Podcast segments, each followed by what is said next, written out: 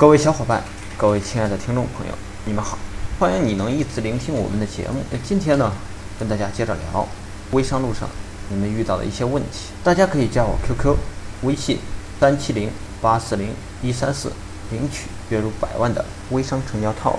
前两天，曹胜涛带着团队来上海，一方面是要让我们的项目组对他们的项目进行梳理，另一方面是要让我们的同事给他们的团队。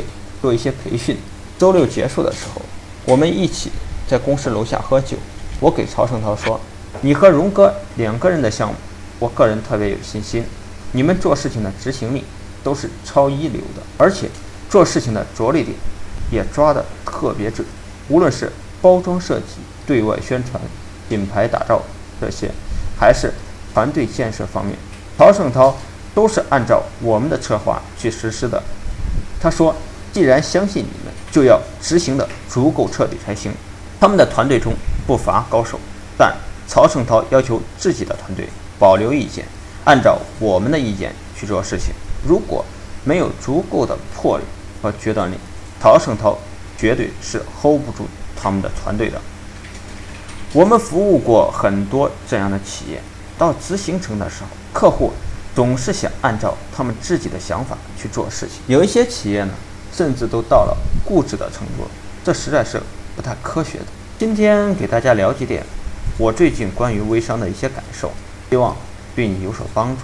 首先是招商，从原来的招代理到现在的招募城市合伙人，只是一点点的改变，但结果却不一样。彩找人就是一个非常典型的案例，最近有几十个人成为他们的城市合伙人。方伟说，以目前的情况来看，接下来会更快。更多，这比过去招代理容易多了。关键是人的质量也很高。一方面是人的心态变了，过去大家都在排斥微商，今天大家已经开始接受了。另一方面，用城市合伙人的叫法，大家听得懂的，更容易理解，也更容易接受。再者就是运营方面，这就是我今天给大家聊的关于我第二点对于微商的看法。昨天跟常来。通电话，我们提到了常来搞的那个商学院的事情。我说你做了一期，或许不能给你带来什么立竿见影的效果，但你换角度来思考一下，假如你没有做之前的这十几期的商学院，会是怎样的结果？他说，或许早就完蛋了。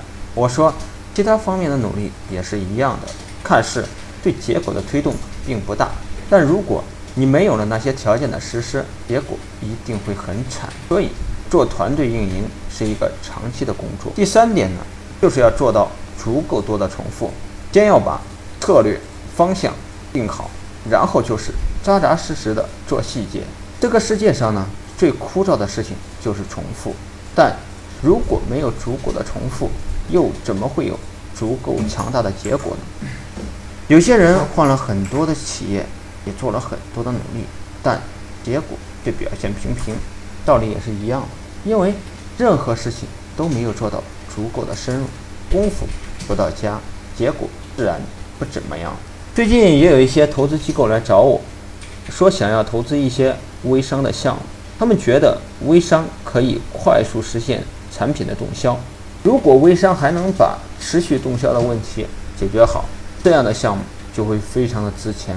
消费品领域的投资本来就是今天的一个投资风口，再者是上市公司有收购好项目的需求，所以他们才会找到我来聊一聊，看有没有合作的机会。对于微商老大来讲，找到上市公司做靠山，不仅仅有实力了，而且也更安全了。利益方面能够提前变现，而且就有很高溢价的情况下进行了变现。从这个角度来看，微商好像越来越有意思。总体来说，踏踏实实做事情，这微商运营的王道。还有就是，微商好像正在朝着一个有意思的方向前进中。好事儿，我给很多朋友说，最近三年是传统企业转型到手机端的一个巨大红利期，大家一定要想办法把握住这次机遇，好好的干他一票大的。王司令微商咨询正式开始接受报名。大家可以加我微信三七零八四零一三四，提供连续三个月的服务，包含产品定位、模式设计、项目棋盘、推广引流、产品动销、团队管理、咨询服务、咨询报名，直接添加微信三七零八四零一三四，即可获得价值九千九百九十九元的往期课程录音及项目资料，仅限每天的前十名。